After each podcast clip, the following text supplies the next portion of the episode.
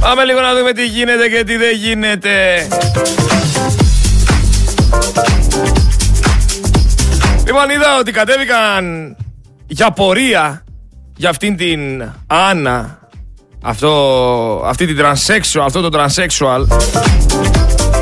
Κατέβηκαν άτομα, μαζευτήκαν άτομα, κατεβήκανε κάτω να διαδηλώσουν γιατί λέει ανέφεραν στις ειδήσεις ότι ήταν άντρας και δεν ανέφεραν ότι είναι τρανσέξουαλ και μαζεύτηκε κόσμος και χαμός την ώρα που ξεπουλάνε το Αιγαίο, την ώρα που έχουν συμφωνήσει στην αποστρατικοποίηση των νησιών, την ώρα που οι αυξήσεις είναι εδώ για όλα τα προϊόντα, για όλα τα τρόφιμα. Δεν θα χαρακτηρίσω, αλλά να κάνω μια ερώτηση έτσι, με τη λογική μου μιλάω πάντα. Δηλαδή, αυτός ο άνθρωπος δεν γεννήθηκε αγοράκι. Γεννήθηκε αγοράκι. Στα χαρτιά λοιπόν γράφει αγοράκι. Μπορώ εγώ να ξέρω τι βίτσια έχει και τι γούστα έχει; Μπορώ εγώ να ξέρω άμα είναι γκέι ή μπάι ή τι τον αρέσει να μπαίνει, τι τον αρέσει να βγαίνει; Και πάει λέγοντας ή αν τον αρέσει να νιώθει γυναίκα ή αν νιώθει κάτι άλλο. Μπορώ εγώ να το ξέρω. Όχι. Εγώ βλέπω ένα χαρτί στο οποίο λέει γεννήθηκε ένα αγοράκι Έφυγε από τη ζωή ένα αγοράκι Μην τρελαθούμε τελείως ρε παιδιά Μην τρελαθούμε τελείως Σας παρακαλώ πολύ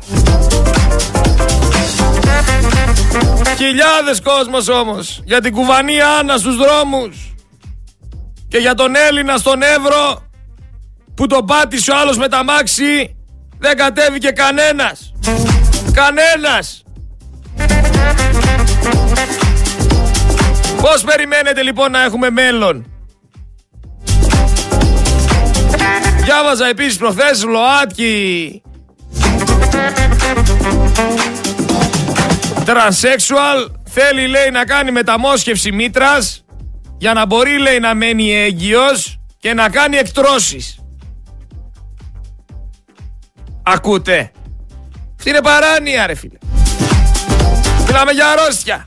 Θέλει να κάνει μεταμόσχευση μήτρας για να μπορεί να μένει έγκυος και να κάνει εκτρώσεις. Έλα Χριστέ και Κύριε. Δουλειά δεν έχει ο διάολος. Απίστευτα πράγματα και πρέπει εμείς να τα αποδεχθούμε όλα αυτά. Να λέμε α είναι φυσιολογικό.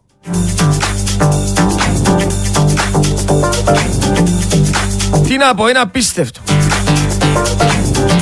Πώς περιμένουμε όμως λοιπόν εμείς όλοι όταν ένας συνέλληνας χάνει τη ζωή του στα σύνορα και δεν αντιδράει κανένας να υπάρχει σωτηρία. Πώς περιμένουμε τα επόμενα χρόνια να μπορέσουμε να κάνουμε κάτι, να μπορέσουμε με κάποιο τρόπο να αντιδράσουμε όταν βγαίνει στέλεχος του Πασόκ και λέει ότι τα παιδιά των παράνομων μεταναστών πρέπει να ψηφίζουν. Μα αυτή η πολιτική σκηνή, αυτό το πολιτικό, αυτό το ελληνικό πολιτικό σύστημα, από ό,τι φαίνεται, ζητάει εκλογική πελατεία. Αυτοί οι άνθρωποι οι οποίοι θα είναι φτωχοί, όπως θα είμαστε κι εμείς, θα μπορούν να εξαγορωστούν εύκολα. Τι τον νοιάζει τώρα τον Αφγανό ή τον Σύριο, ποιος θα κυβερνήσει; Δεν τον ενδιαφέρει είναι εύκολη εκλογική πελατεία. Γι' αυτό το λέει αυτό το στέλεγος του Πασόκ. Τα παιδιά των μεταναστών λέει πρέπει να ψηφίζουνε. Και εσύ μετά να μην μπορείς να κάνεις τίποτα. Και σου λέει και θα μπαίνουν όλα τα κόμματα που είναι 5% στη Βουλή. Οπότε βλέπουν ότι ο πατριωτικός χώρος έχει γίνει χίλια κομμάτια. Θα είναι μόνο τα λαμόγια, οι κλέφτες και απατεώνες μέσα. Απλά είναι τα πράγματα. Εκεί το πάνε. Πάμε όμως τώρα στο Σουλτάνο. Έναν Σουλτάνο που τα πήρε όλα. Πήρε και F-16 και 900 πυράβλους. Κέρδισε και την αποστρατικοποίηση των νησιών. Πάμε να ακούσουμε ένα έτσι σχετικό ρεπορτάζ να, να δείτε τι λένε γενικά στο διαδίκτυο όλοι και τι ακριβώς αποφάσεις πάρθηκαν εκεί πέρα. Συνάντηση του Πρωθυπουργού Κυριάκου Μητσοτάκη με τον πρόεδρο της Τουρκίας Ρετζέπτα Γιπερντογάν που έγινε στο περιθώριο της Συνόδου του ΝΑΤΟ στο Βίλνιους της Λιθουανίας. Η συνάντηση διήρκησε για περισσότερο από μία ώρα και στην καταρχήν συμφωνία η ελληνική πλευρά δέχτηκε να μην αντικαθίσταται ο οπλισμός που αποσύρεται από τα νησιά του Αιγαίου είτε λόγω παλαιότητας είτε λόγω μεταφοράς τους στην Ουκρανία. Δηλαδή στη θέση των BMP-1 που αποσύρθηκαν για να πάνε στην Ουκρανία δεν θα αναπτυχθούν άλλα τόμα. Δεν θα αντικατασταθούν ούτε οι μεγάλες ποσότητες πυρομαχικών που προορίζονταν για τα ρουκετοβόλα RM70 αναγοραστούν νέα αντιεροπορικά συστήματα Σόρατζ για να αντικατασταθούν τα αρχαία ΟΖΑΕ και δεν θα αναπτυχθούν στα νησιά του Αιγαίου. Επίσης, ό,τι φεύγει δεν θα αναπληρώνεται και αναφερόμαστε στα αυτοκινούμενα πυροβόλα M203. Δεν θα μεταφερθεί νέος οπλισμός σε αντικατάσταση παλαιότερου ή σε ό,τι αφορά αυτόν που στάλθηκε στην Ουκρανία. Συμφωνήθηκε επίσης να ξεκινήσουν συζητήσεις για να μειωθεί ο ελληνικός εναέριος χώρος, όπως ζητούν οι Τούρκοι. Η ελληνική πλευρά αντιπρότεινε την αύξηση των εθνικών χωρικών υδάτων στα 8 ναυτικά μίλια και επίσης την ταυτόχρονη μείωση του εθνικού εναερίου χώρου στα 8 ναυτικά μίλια. Φυσικά οι Τούρκοι δεν θέλουν να γίνει ούτε αυτό. Θέλουν τα χωρικά ύδατα να παραμείνουν στα 6 ναυτικά μίλια και ο εθνικός εναέριος χώρος να μειωθεί στα 6 ναυτικά μίλια. Μια χαρά! Τα δώσανε όλα! Εμείς εδώ στο Focus μιλούσαμε για συνεκμετάλλευση Αιγαίου και ότι θα ζητήσει αποστατικοποίηση των νησιών από πέρσι το καλοκαίρι. Δεν μας ακούγατε όμως. Δεν μας ακούγατε. Γιατί δεν μας ακούγατε; Γιατί ακούγατε τον Πορτοσάλτε; Που ο Πορτοσάλτε έβγαινε και έλεγε Ανεβαίνει στο Θεό η βενζίνη και όσοι έχετε πόδια μπορείτε να περπατήσετε. Ο Πορτοσάλτε που όταν ανέβαιναν τα εισιτήρια 100% πάνω έλεγε δεν είναι υποχρεωτικό να πάει ο Έλληνας στα νησιά. Ο Πορτοσάλτε που για τα κεράσια και τα καρπούζια που πήραν αύξηση 200% έλεγε δεν είναι υποχρεωτικό να τρώτε φρούτα. Πάτε κομπόστα. Αλλά ό,τι, ήταν, ό,τι είχε σχέση με τη Νέα Δημοκρατία, με την εσχροκέρδεια δεν το σχολίαζε ο Πορτοσάλτε. Αυτό να ακούγατε. Καλά να πάθετε. 41% η Νέα Δημοκρατία.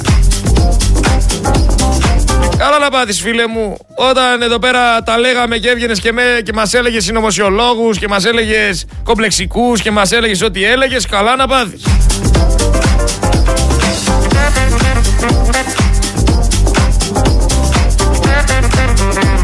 Πάμε τώρα και σε κάτι ακόμα για την πανεπιστημιακή αστυνομία που όλα τα τσιράκια, όλα τα λιγούρια της Νέας Δημοκρατίας βγαίναν και στηρίζαν ενεργά και λέγανε σε όλες τις χώρες έχει πανεπιστημιακή αστυνομία και κανονικά θα έπρεπε να υπάρχει. Και τώρα βλέπουμε ότι την καταργούν. Την καταργούν και πού θα πάνε αυτοί οι 1100 άνθρωποι Πού θα πάνε αυτές οι προσλήψεις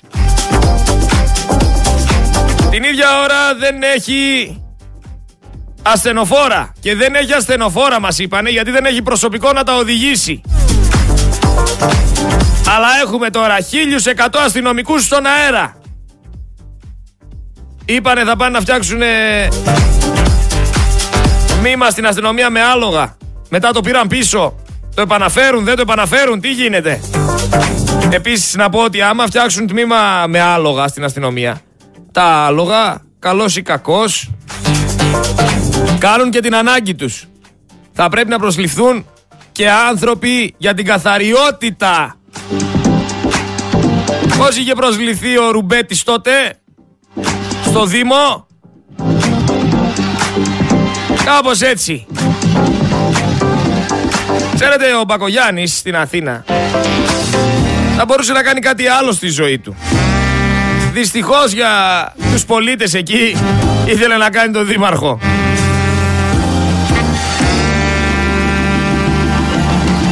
Έχω πολλά θέματα για τα ακτοπλοϊκά εισιτήρια θέλετε; Δεν είναι ακριβά, εσείς είστε φτωχοί. Αλλά ο Ερντογάν πραγματικά τα σάρωσε όλα. Όλα. Όσο ο Κούλης ψάρευε σαρδέλες, αυτός διεκδίκησε τα πάντα. Πώς δεν το παρουσίασαν τα ελληνικά μέσα ότι τον διώξαν από την αίθουσα με 180 F-16, με το μισό Αιγαίο, με 900 πυράβλους, ένας θεός ξέρει.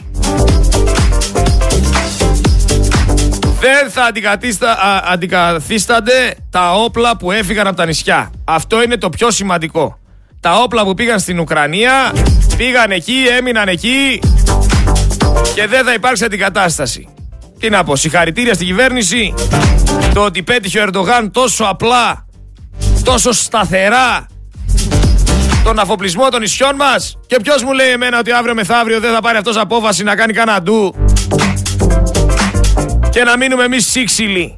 Γιατί σύξυλοι θα μείνουμε και δεν θα μας βοηθήσει κανένας και αυτό είναι σίγουρο. Μόνοι μας θα είμαστε. Τεράστια ήττα λοιπόν, εθνική προδοσία.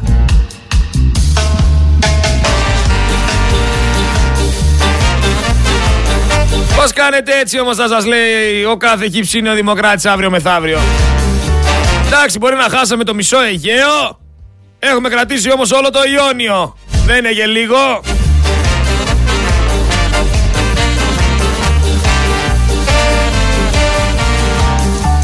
Τσίρκο, τσίρκο απαταιώνων. Γιατί η Τουρκία θα έχει και S400 και F16 και F35 και αφοπλισμένα νησιά. Και η Ελλάδα τι θα έχει; Τα Ραφάλ. Τα Ραφάλ θα έχει η Ελλάδα;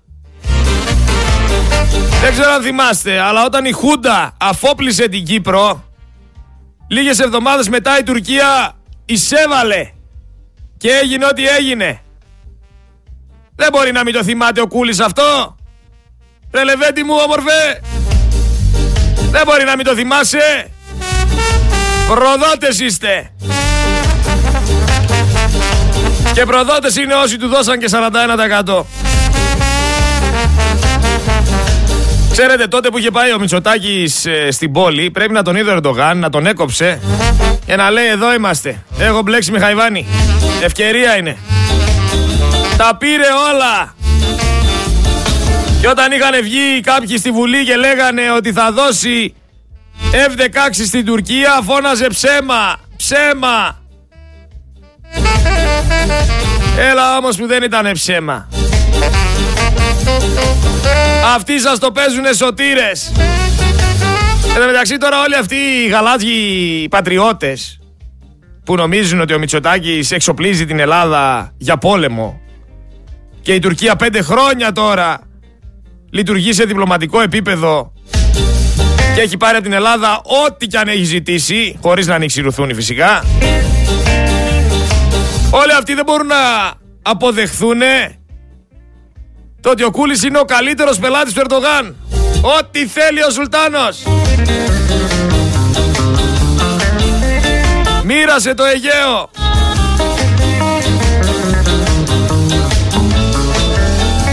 Πόσο ηλίθια ράτσα μπορείς να είσαι για να μην μπορείς να το καταλάβεις.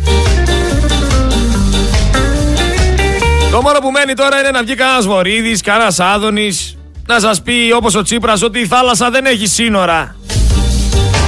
Και ότι αυτό δεν το αποφάσισε ο Μητσοτάκης, το αποφάσισε ο ελληνικός λαός με το 41%. Αποφασίζει ο Έλληνας να πεθάνει σε μια καρότσα. Αποφασίζει ο Έλληνας για το αν θα υπάρχει ασθενοφόρο. Αποφασίζει ο Έλληνας για το αν θα υπάρχουν όπλα στα νησιά. Αποφασίζει ο Έλληνας και βγαίνει και λέει για τα έξι ναυτικά μίλια. Λοιπόν, δεν είναι μόνο Μητσοτάκης και Άδωνης όμως, πρόεδρος και αντιπρόεδρος, είναι και ο Γεραπετρίτης.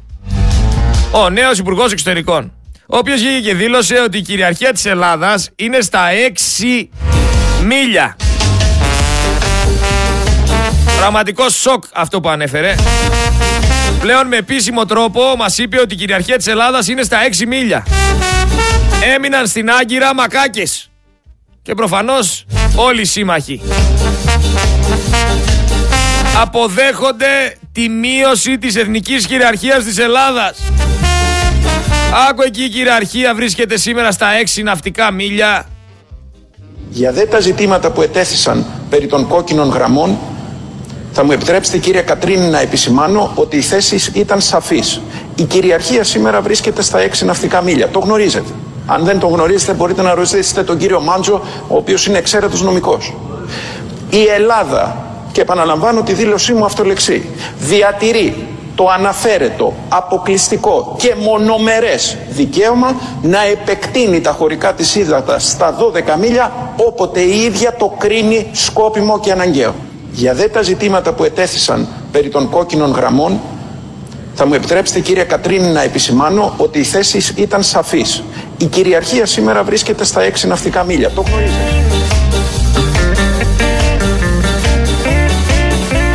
Η κυριαρχία βρίσκεται στα 12 ναυτικά μίλια, Γεραπετρίτη. Απλά αυτή τη στιγμή κάνουμε χάρη στους Τούρκους και το έχουμε στα 6. Αλλά δεν εκτιμάνε από ό,τι φαίνεται και θέλουν όλο και περισσότερα. Και όχι απλά θέλουν, τους τα δίνουμε κιόλας. Τι απέγιναν όμως τα 10 ναυτικά μίλια εναέριου χώρου, κύριε Γεραπετρίτη; Τι έγινε, κύριε Κούλη; Δεν αποτελούν εθνική κυριαρχία; Δεν είναι έδαφος νοούμενο της Ελλάδας; Τότε γιατί τα υπερασπίζονται τα πολεμικά μας αεροπλάνα; Γιατί έχουν πέσει τόσοι και τόσοι ίκαροι εκεί πέρα;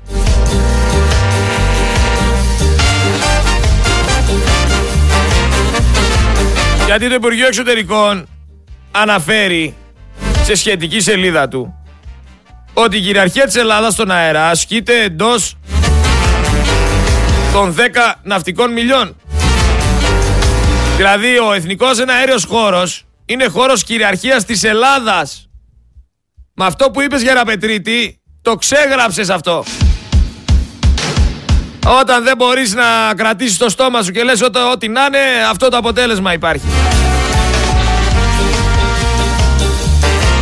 Επίσης από την άλλη μεριά στο Ιόνιο δεν έχουμε 12 ναυτικά μίλια εθνικής κυριαρχίας. Γιατί βλέπω κάτι Ιταλικά, αλλιευτικά εκεί να κόβουν βόλτες, να κάνουν ό,τι γουστάρουν, όπως κάνουν και οι Τούρκοι εδώ πέρα. Εγκλήματα κατά της Ελλάδας. Και κανένας δεν κάνει τίποτα. Κατεβείτε για το τρανσέξουαλ να κάνετε διαδηλώσεις. Χαϊβάνια, ε χαϊβάνια. Όσο αυτοί αφοπλίζουν τα νησιά. Θα με ακούσουμε όμως λίγο ένα ηχητικό ακόμα. Η απόφαση του ΚΙΣΕΑ, το οποίο συνήλθε σήμερα, ύστερα από μια πολύ στενότερη συνάντηση χτες, η απόφαση του ΚΙΣΕΑ είναι ότι δεν θα επιτρέψει στο σεισμί να προχωρήσει σε σεισμικές έρευνες στο Αιγαίο. Έχουμε χρέος να προασπίσουμε τα σύνορα της χώρας μας να προασπίσουμε τα κυριαρχικά μας δικαιώματα. Η υφαλοκρηπίδα δεν είναι σύνορα, λέω τα σύνορα και τα κυριαρχικά μας δικαιώματα. Δεν τα απεμπολούμε. Εντάξει, Τελικά αυτός ο ακροατής, πολύ καλά λες Πασχάλη, χαιρετίσματα. Τελικά αυτός ο ακροατής που λέει σύνορα στα τέμπη, μπορεί να έχει και δίκιο. Γιατί έτσι πως πάει, κατάντα, έτσι πως πάει η κατάσταση, ο Τούρκος θέλει να πάρει τα νησιά του Αιγαίου. Ο Σκοπιανός θέλει να έρθει μέχρι την Καλκιδική. Ο Αλβανός ονειρεύεται να πάρει μέχρι τη Ζάκυνθο. Ο Βούλγαρος θέλει Θάσο και, θρα... και Σαμοθράκη. Ε, σύνορα στα τέμπη.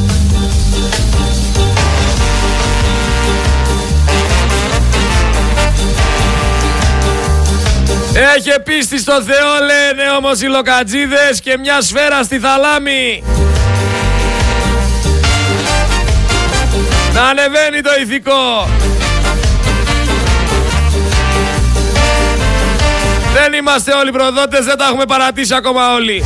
Επίσης, τι να μας πούν τώρα οι Αθηναίοι μωρέ για αστυνομίες με άλογα και ιστορίες; Όταν είχαμε εδώ πέρα εμείς το, το ψωμιάδι να ντύνεται ζωρό και να ανεβαίνει στα άλογα, δεν υπήρχατε. Όταν εμείς είχαμε το ζωρό εδώ πέρα να πηγαίνει από πανηγύρι σε πανηγύρι και να τραγουδάει σαν τον Καραγκιόζη, δεν υπήρχατε. Κάτι ακόμα σε αυτή τη συνάντηση όμως πρέπει να, να σχολιάσουμε και να συζητήσουμε είναι ότι ο Πρωθυπουργός έδωσε το χέρι και αποκάλεσε τον Πρωθυπουργό των Σκοπίων πρωθυπουργό Βόρειας Μακεδονίας. Σκόπια Μητσοτάκη, Σκόπια λέγονται. Θες δεν θες θα το αποδεχθείς.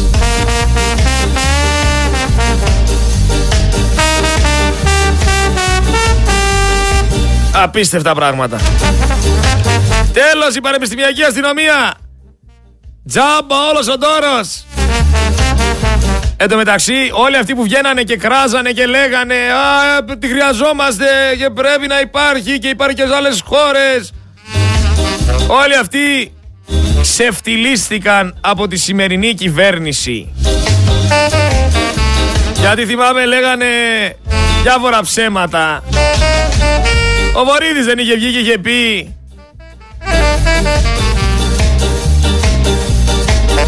ότι ο Τσίπρας θέλει να καταργήσει την πανεπιστημιακή αστυνομία γιατί θέλει να υπάρξει έλεγχο, έλεγχος της αριστεράς στα πανεπιστήμια και πάει λέγοντα. Ήταν ένα παιχνίδι Τσίπρα Μητσοτάκη όλο αυτό. Αλλά είχαμε και προσλήψεις. Βολευτήκανε και 1100 άτομα. Από το πουθενά. Τίποτα. Αυτοί όχι απλά δεν θέλουν να μην υπάρχει πανεπιστημιακή αστυνομία πλέον. Αυτοί δεν θέλουν να υπάρχουν ούτε φοιτητές. Έχουμε φτάσει σε άλλο επίπεδο. Τι θέλουν να υπάρχουν μόνο ρουσφέτια. Μόνο βολεψάκιδες. Έχουμε πάει σε άλλο επίπεδο. Λοιπόν, πάμε λίγο όμως εκεί πέρα να δούμε στην Αθήνα τι έχει κάνει τώρα ο Μπακογιάννης, ο οποίος αποφάσισε να γίνει δήμαρχος. Ο Μπακογιάννης έβαλε.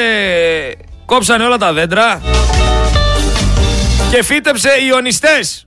Ε, βλάκας, μιζαδόρος, όπως θέλετε πείτε τον. Δική σας η κρίση. Ξέρετε όταν έχει καύσωνα. Ο άνθρωπος ψάχνει δροσιά. Εκεί τώρα θα αναγκαστούν να κάνουν τις λαμαρίνες και θα σας πω εγώ για ποιο λόγο είναι πιο θετικά τα δέντρα. Είναι πιο καλά να έχεις δέντρα γιατί; Γιατί ας το πάρουμε ολοκληρωτικά μειώνεται αρχικά η κλιματική αλλαγή.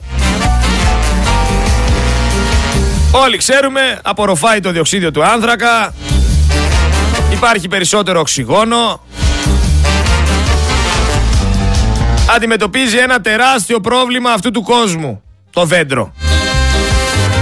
Ξέρετε, ετησίως ένα στρέμμα δέντρων απορροφά την ποσότητα διοξιδίου του άνθρακα ίση με την οδήγηση ενός αυτοκινήτου για 26.000 μίλια. Άρα τα δέντρα είναι κύρια εργαλεία επιβίωσής μας. Μόνο ένα δέντρο μπορεί να παράγει αρκετό οξυγόνο για τέσσερις ανθρώπους. Καθαρίζει τον αέρα.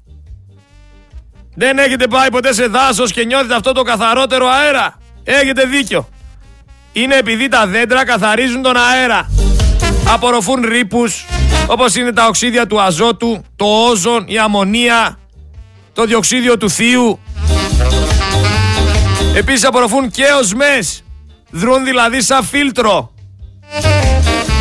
Γιατί πολλά μικρά σωματίδια παγιδεύονται στα φύλλα τους.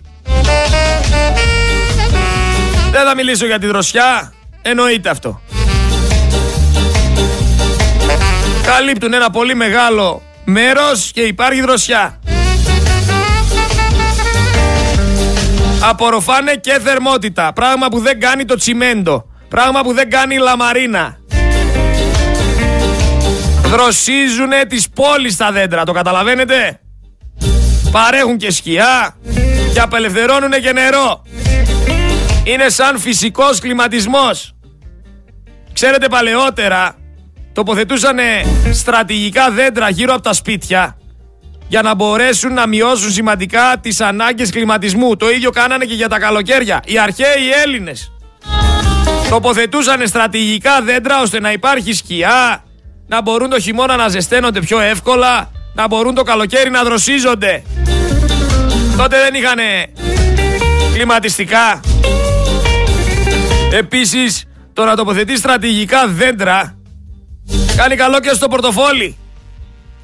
Θα μειώσει επίσης και το διοξίδιο του άνθρακα. Είναι λύσεις τις οποίες πρέπει κάποιος έξυπνος να τις χρησιμοποιήσει. Όχι κάποιος μιζαδόρος. Κάποιος απατεώνας.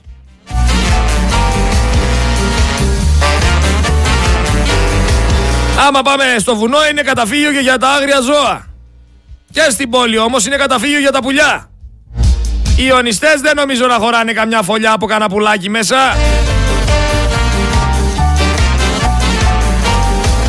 Εδώ μεταξύ δημιουργούν και πηγή τροφής, έτσι.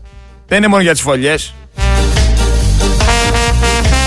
Ένα μήλο ρε, ένα μήλο παράγει περίπου 20 κουκούτσια φρούτων ετησίως. Τα οποία μπορούν να θρέψουν πολλά πουλιά, πολλά έντομα, πολλά ζωάκια. Ακόμα και αν φυτευτεί σε πολύ μικρή επιφάνεια και μόνο η όψη του είναι ένα φανταστικό περιβαλλοντικό αποτέλεσμα. Χρησιμεύουν και για τις μέλισσες. Ξέρετε τι κάνουν οι μέλισσες, ελπίζω να ξέρετε. Επίσης για περιοχές που έχουν καεί τα δάση το καλύτερο δέντρο για να φυτέψεις εκεί πέρα είναι η βελανιδιά. Η βελανιδιά, ξέρετε, ήταν το ιερό δέντρο των αρχαίων Ελλήνων. Το ιερό δέντρο της Γέας, του Δία.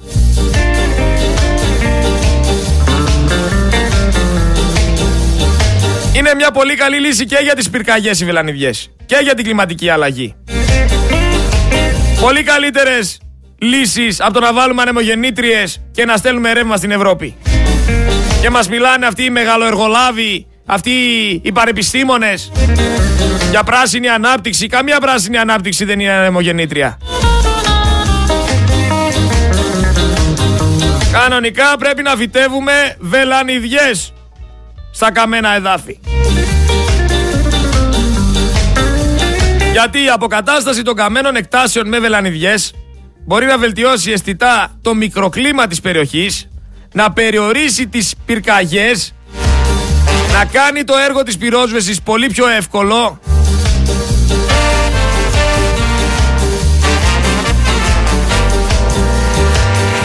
Πρόκειται για μια λύση που αφορά όλη την Νότια Ευρώπη, έτσι. Και ειδικότερα την Ελλάδα. Γιατί όμως οι βελανιδιές καίγονται πιο αργά. Τα περισσότερα είδη βελανιδιάς, εκτός από το πουρνάρι, καίγονται πιο δύσκολα. Και από τα πεύκα, που συνήθως χρησιμοποιεί η πολιτεία για αναδασώσεις, αλλά και γενικότερα από τα κονοφόρα. Φυτρώνουν παντού οι βελανιδιές. Είναι από τα λιγοστά πλατήφυλλα δέντρα που μπορούν να φυτρώσουν πάνω σε καθαρά βραχώδεις περιοχές. Αποθηκεύουν νερό. Χάρη στο τεράστιο αυτό ριζικό σύστημα που αναπτύσσει, η βελανιδιά λειτουργεί σαν μια μεγάλη αποθήκη νερού. Αυξάνεται η υγρασία εκεί, στο περιβάλλον. Ταυτόχρονα ψύχη και την περιοχή.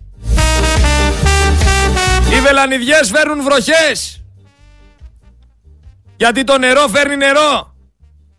Έτσι οι μεγαλύτερες εκτάσεις με δριοδάση, με δριοδάση φέρνουν βροχή. Παίζουν λοιπόν ένα πολύ σημαντικό ρόλο στον κύκλο του νερού, αυξάνοντας τις βροχοπτώσεις και εμπλουτίζοντας τον υδροφόρο ορίζοντα. Ευνοούν και την βιοπικιλότητα. Γιατί η βελανιδιά με όλο αυτό το σύστημα και την υγρασία δημιουργεί πολύ πλούσια οικοσυστήματα. Επιτρέπει και ευνοεί στην περιοχή τη μεγάλη ποικιλία φυτών και δέντρων και εντόμων και τα έντομα φέρνουν πουλιά και το ένα φέρνει τ' άλλο και από εκεί που είναι μια καμένη περιοχή δημιουργείται ένα πολύ όμορφο οικοσύστημα. Επίσης, αν καούν οι βελανιδιές ξαναφυτρώνουνε. Ακόμα και σε περίπτωση πυρκαγιάς. Γιατί ξαναλέω έχει πολύ βαθύ ριζικό σύστημα. Δεν έχει ανάγκη από τεχνητή αναδάσωση. Γι' αυτό σε όλα τα καμένα πρέπει να φυτέψουμε βελανιδιές.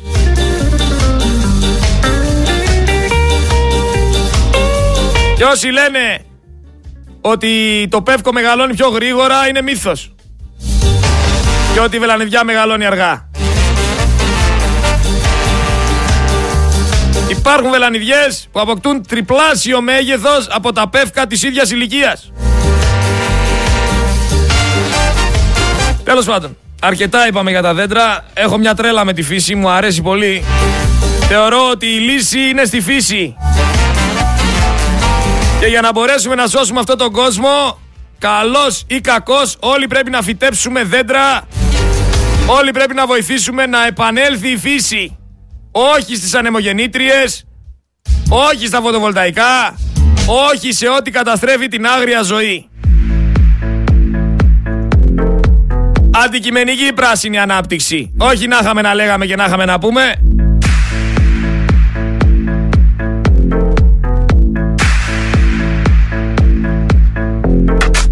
Δεν φτάνει που είπε το Πρωθυπουργό των Σκοπίων, Πρωθυπουργό της Βόρειας Μακεδονίας. Από πίσω υπάρχει μια ελληνική σημαία η οποία στο κοντάρι πάνω δεν έχει το σταυρό. Έχουν βγάλει το σταυρό από την ελληνική σημαία. Πάνω πάνω το κοντάρι κανονικά έπρεπε να έχεις σταυρό. Και αυτό γιατί το ζήτησε ο Ερντογάν. Πού είναι οι δημοσιογράφοι όμως, πού είναι οι πολιτικοί αναλυτές; Πού είναι όλοι αυτοί που υπερασπίστηκαν με προσωπικό κόστος την πανεπιστημιακή αστυνομία; Μόνο και μόνο για να κάνουν το χατήρι του κούλι. Πού είστε όλοι εσείς τώρα να βγείτε να μας πείτε την άποψή σας; Γιατί κρύβεστε; Άρε, περιμένετε να έρθει η αστυνομία με άλογα. Εδώ δεν έχετε με αυτοκίνητα. Περιμένετε ανάπτυξη να έρθει με καμήλες. Τον άδειασαν όμως το μηταράκι. Το μηταράκι που έκανε χριστουγεννιάτικες μπάλες με τη μάπα του. Λες και έχει καμιά όμορφη μάπα. Γραφική τύπη. Ψωνάρες, δεν τρέπεστε λιγάκι.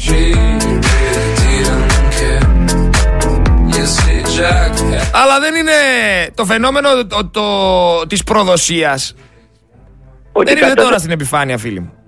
Δεν είναι η συμφωνία η συγκεκριμένη μόνο το πρόβλημα. Είναι γενικά οι συμφωνίες που κάνει ο Μητσοτάκης. Δεν είναι δηλαδή μόνο τα F-16, τα F-35 και οι πύραυλοι. Δεν είναι μόνο ότι δεν θα έχουμε όπλα στα νησιά. Επιτυχία στην επιτυχία είναι ο Μητσοτάκης. Από τετραετίας στην τετραετία. Μην ξεχνάστε ότι η Αγιά Σοφιά έγινε τζαμί. Μην ξεχνάτε ότι με Μητσοτάκη έπαιρνε ο αέρας στο Όρου Κρέις και το έφερνε στη Ρόδο, στην Κρήτη, στο Καστελόριζο και σε όλο το Αιγαίο. Μην ξεχνάτε ότι ο Μητσοτάκης επέτρεψε να γίνει, να, να πάρει έκταση το brand name Turk Aegean και να πάρει επικυροποίηση από την Ευρωπαϊκή Ένωση. Ξέρεις, το να φοράς μόνο μια περικεφαλαία και να το παίζεις επαναστάτης και πατριώτης δεν βοηθάει. Δεν βοηθάει. Κόβουνε και ράβουνε, καταστρέφουνε και κανένας δεν κάνει τίποτα. Επιτρέπεται να έχουν καταβεί χιλιάδες άνθρωποι για το τρασέξουαλ επειδή τον είπαμε άντρα και για την Ελλάδα να μην κατεβαίνει κανένας. Κρίμα.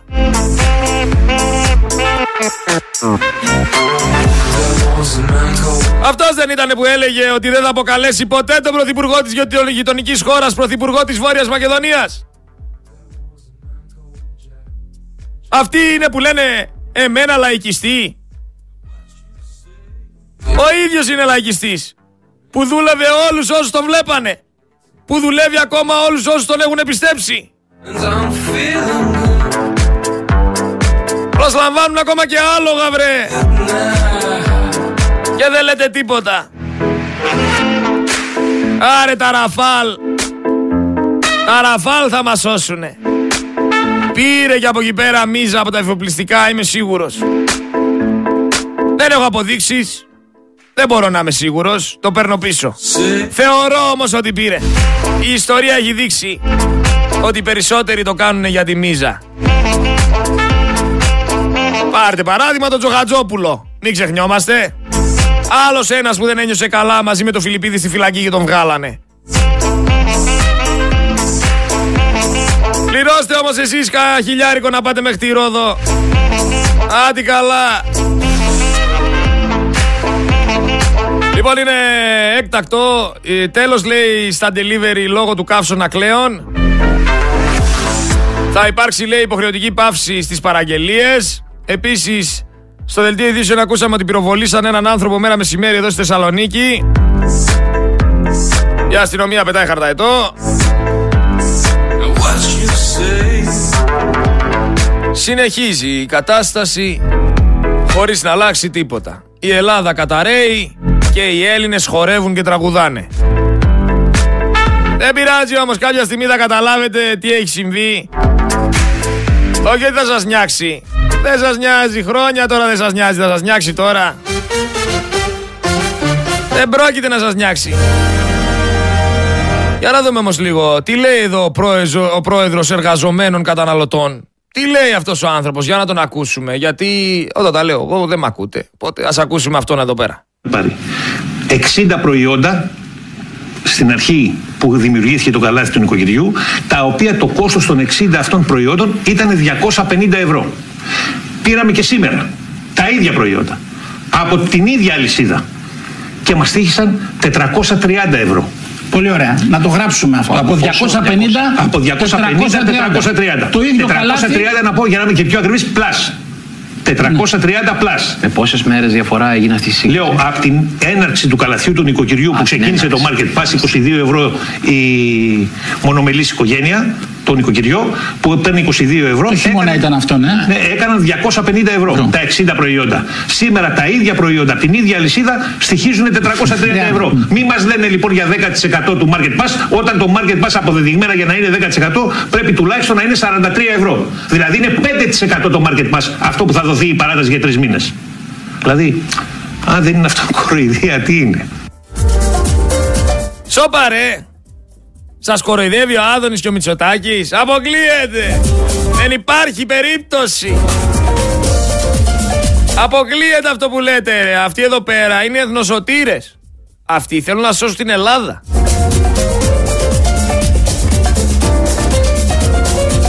Τι να πω ρε, τι να πω, δεν ξέρω. Πάμε να ακούσουμε και το Καπραβέλο. Καταστροφολόγος. Πάμε να ακούσουμε και να σχολιάσουμε και τον Καπραβέλο. Ο μπορεί όμως να εξελιχθεί σε επικίνδυνη για τη ζωή κατάσταση, τη ζούμε εμείς. Σας θυμίζω ότι ο προηγούμενος καύσωνας στην Ευρώπη του 2003 είχε 70.000 νεκρούς κύριε Οικονόμου. Άρα μιλάμε για ένα ακραίο φαινόμενο. Η θερμοπληξία χρειάζεται τρία στοιχεία. Θέλει και υψηλές θερμοκρασίες, θέλει υγρασία, θέλει και άπνοια. Δημιουργεί τέτοια ασφικτική κατάσταση στον οργανισμό που μπορεί να οδηγήσει σε θάνατο. Πραγματικά είναι, δεν χρειάζεται ούτε εμβόλια ούτε φάρμακα. Χρειάζονται γενικά μέτρα προστασίας που όλοι πρέπει να τα γνωρίζουμε για να μπορέσουμε να αποφύγουμε αυτή την καταστροφή. Όταν θα δείτε την εξέλιξη του φαινομένου και χτυπήσει κόκκινο, ε, μην απορρίσετε αν η πολιτεία στο κόκκινο απαγορεύσει και την κυκλοφορία σε ε, κάποιες ώρες, ακριβώς για να προστατευτεί η ανθρώπινη ζωή. Δεν είναι, είναι ακραίο καιρικό φαινόμενο και δεν, ε, όταν εκδηλωθεί με ανεπάρκεια πολλαπλών οργάνων μπορεί εύκολα να οδηγήσει σε θάνατο κύριε Παύλο. Τι λέει ρε Καπραβέλε, τι λέει ρε Μεγάλε, με πόση ευκολία πλέον μας λένε ότι θα μας κλείσουν σπίτια μας, το έχετε καταλάβει; Το συνηθίσατε κι αυτό. Με πόση ευκολία τρομοκρατούν τον κόσμο και μιλάνε για απαγόρευση κυκλοφορίας. Τι λες ρε Καπραβέλε, πρώτη φορά δηλαδή ζούμε υψηλές θερμοκρασίες στην Ελλάδα. Περί κλιματικής αλλαγής και τον επικείμενο καύσωνα, να πω ότι 36 χρόνια πριν, τον Ιούλιο του 1987, να θυμίσουμε είχαμε θερμοκρασίες 44, 45 και 46 βαθμούς Κελσίου για 10 μέρες. Είχαμε εκατοντάδες νεκρού, το, νεκρούς τότε, αλλά δεν υπήρχαν air condition κτλ. Ακόμα πιο παλιά θα σας πάω, το 1977 στο Τατόι, που είχε καταγραφεί η υψηλότερη θερμοκρασία στην Αθήνα με 48 βαθμούς. Ρε Καπραβέλε, σήμερα κοίταξα τα μάξι και είχε 34-35 βαθμούς. Ακούς τι λες. Ακούς τι λες. Σοβαρέψου σε παρακαλώ πολύ. Καταλαβαίνω ότι οι μεγάλοι σε ηλικία πρέπει να προσέχουνε. Αλλά όχι να μας κλείσει σπίτι μας επειδή έχουμε 35 βαθμούς έξω. Σου λέω παλιά έκανε 45, 46, 48 βαθμούς και δεν υπήρχαν air condition. Τι μας λες ρε καταστραφολόγε; Είναι δυνατόν. Έτσι εύκολα απαγόρευση κυκλοφορίας. Και ποιος είσαι εσύ, ρε φίλε, που θα αποφασίσαμε εγώ θα βγω ή δεν θα βγω από το σπίτι μου.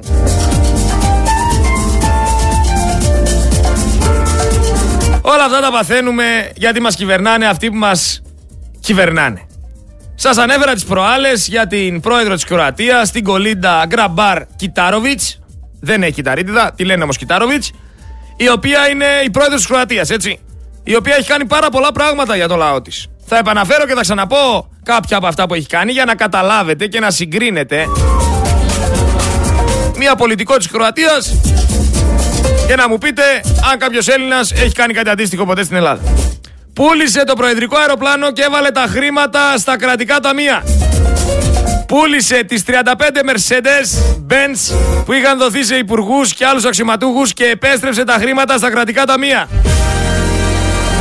Μείωσε τον μισθό της και των υπουργών στη μέση.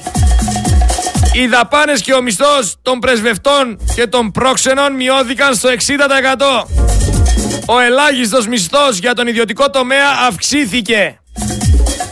Μεγάλωσε την ηλικία συνταξιοδότησης για γερουσιαστές και βουλευτές.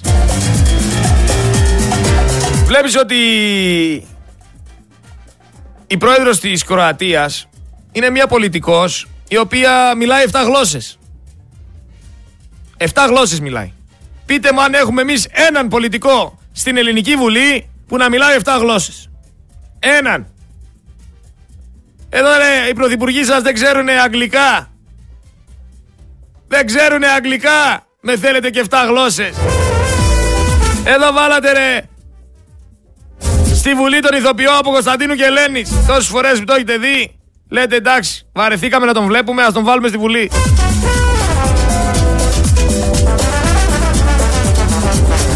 Τι να λέμε βρε τώρα βρε. Το καλύτερο θα ήταν να τη δανειστούμε για λίγες μέρες, να έρθει εδώ να πάρει 10 αποφάσεις όπως πήρε εκεί, να τελειώνουμε μπαμ μπαμ όλα αυτά τα λαμόγια. Γιατί να έχουν Mercedes οι πολιτικοί, δεν κατάλαβα. Τι είναι, μαφία της Σικελίας είναι. Γιατί να βγαίνουν στη σύνταξη τα 8 χρόνια, δεν κατάλαβα. Ο Έλληνας τι είναι, μακάκας είναι που δουλεύει 64 χρόνια για να βγει.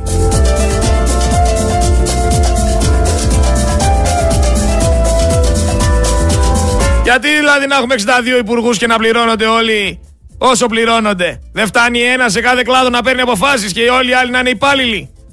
Πρέπει να έχει κάθε υπουργείο και από τρει-τέσσερι υφυπουργούς. Άμα δεν αλλάξουν τα βασικά, πώς περιμένετε να πάμε μπροστά, μωρέ; Πρώτα απ' όλα δεν έχουν μπει άνθρωποι οι οποίοι έχουν γνώσεις. Και εγώ σας λέω και σας ξαναλέω ότι η γνώση είναι το παν. Όταν ξέρεις πώς λειτουργεί αυτός ο κόσμος, όταν ξέρεις τι προσπαθούν να κάνουν, όταν ξέρεις κάτι πάνω σε ένα τομέα, ξέρεις και πώς να δουλέψεις, πώς να αντιδράσεις, τι να κάνεις. Αυτοί δεν έχουν ιδέα. Αυτοί είναι επαγγελματίες μιζαδόροι. Μαντέψτε τι κάνει καλά ένας επαγγελματίας μιζαδόρος. Μαντέψτε βρε λάχανα. Μαντέψτε. Εσείς τους ψηφίσατε, εσείς τους εκλέξατε. Τι περιμένατε;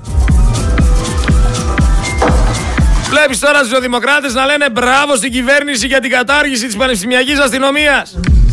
Ελάτε να βελάξουμε όλοι μαζί. Κανονικά αφού καταργήθηκε η πανεπιστημιακή αστυνομία δεν πρέπει να αποχωρήσουν από το σώμα όσοι προσελήφθησαν. Μέσω διαγωνισμού δεν μπήκανε. Διότι υπάρχουν προσλήψεις και στην ελληνική αστυνομία οι οποίες γίνονται μέσω πανελλήνιων εξετάσεων. Αν θυμάμαι καλά. Ή μήπως φτιάχτηκε όλο αυτό το σοου τελικά για να βολέψουν 1100 μπλε παιδιά στο δημόσιο; Ήρεμα ρωτάω. Τώρα θα μου πεις εδώ ο Ποτσέπης έχει γίνει αστυνομικός. Εδώ έχουμε τον Ποτσέπη αστυνομικό, τι να λέμε. Μόνο αγάπη, μόνο αγάπη. Είμαι ο πλανητάρχης σας. Αυτός θα έρθει άμα σε κλέψουν το σπίτι να κάνει έρευνα. Άσε με ρε αδερφέ τώρα. Άσε με τώρα με τον influencer. Ακόμα και στις υπηρεσίες δεν έχουμε σοβαρούς ανθρώπους. Είναι πάρα πολύ λίγοι για να μην τσουβαλιάζω. Είναι πάρα πολύ λίγοι. Πω πω, σκέψου να γίνει, να γίνει τελικά αυτό με τα άλογα γιατί μία λένε θα γίνει, μία λένε δεν θα γίνει. Σκέψου να γίνει αυτό με τα άλογα. Ποιοι θα είναι οι υπότες; Ποιοι θα ανεβούνε ρε να καβαλήσουν το άλογο. Πού νομίζεις στην Ολλανδία που θα τους εκπαιδεύουνε; Θα πηγαίνουν να μαζεύουν τα χωριά πόσοι έχουν άλογα, πόσοι ξέρουν να καβαλάνε, ελάτε. Ωραία έχει να γίνει της Τούνης.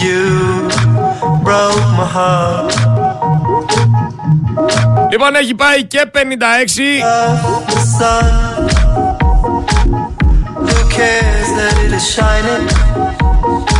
Θα πάμε σε τραγουδάκι Δελτίο ειδήσεων Και θα, τη δεύτερη όλα θα βγάλουμε έναν άνθρωπο Ο οποίος έχει μπλέξει με τις τράπεζες Ο οποίος είχε έναν λογαριασμό Είχε ένα χρέος Πήγε μια συγκεκριμένη ελληνική τράπεζα, πήρε το χρέος του και το πούλησε σε μια φιλανδική τράπεζα. Εν τω μεταξύ η φιλανδική τράπεζα τον έχει βάλει έναν άλλο τόκο από αυτόν που είχε συμφωνήσει. Έχασε ένα μήνα τον οποίο δεν πλήρωσε και τον χρέωσαν για ένα μήνα ενώ είναι 180 ευρώ η δόση του 250 ευρώ. Εσείς έχετε κανένα ανοιχτό χρέος σε καμιά τράπεζα; Αν έχετε, είστε σίγουροι ότι είναι στην τράπεζά σας, για δείτε λίγο. Γιατί μπορεί να πουλήσουν αύριο το χρέος σας στο, στο εξωτερικό. Και αυτό τι σημαίνει; Ότι με όλο αυτό το χρέος που έχει δημιουργήσει η Ελλάδα, οι ξένοι, οι ξένες οι τράπεζες, δεν θέλουν τα λεφτά σας. Τι να τα κάνουν τα 15 χιλιάρικα σας και τα 30 χιλιάρικα σας. Δεν τους ενδιαφέρουν. Τους ενδιαφέρει όμως ένα ακίνητο στην Ελλάδα. Το οποίο ακίνητο μπορεί να το μετατρέψουν σε ενοικιαζόμενο σπίτι και να βγάζουν πάρα πολλά λεφτά. Δεν θέλουν τα λεφτά σας. Θέλουν την περιουσία σας. Και εφόσον έχουν μπει στο χορό, θα σας κάνουν να χορέψετε. Γι' αυτό τρέχω, γι' αυτό φωνάζω, γι' αυτό παλεύω. Όταν σας έλεγα 700.000 πληστηριασμοί έχουν δρομολογηθεί, πίνατε φραπέ και είχατε ανάψει τη βουβού. Άρε, σε ρέτη θα λέτε και θα κλαίτε. Εδώ θα είμαστε. Τα έλεγε θα μου λες. Και σε κορόιδευα. Καλά να πάθω. Μόνοι σας θα έρχεστε να παραδέχεστε.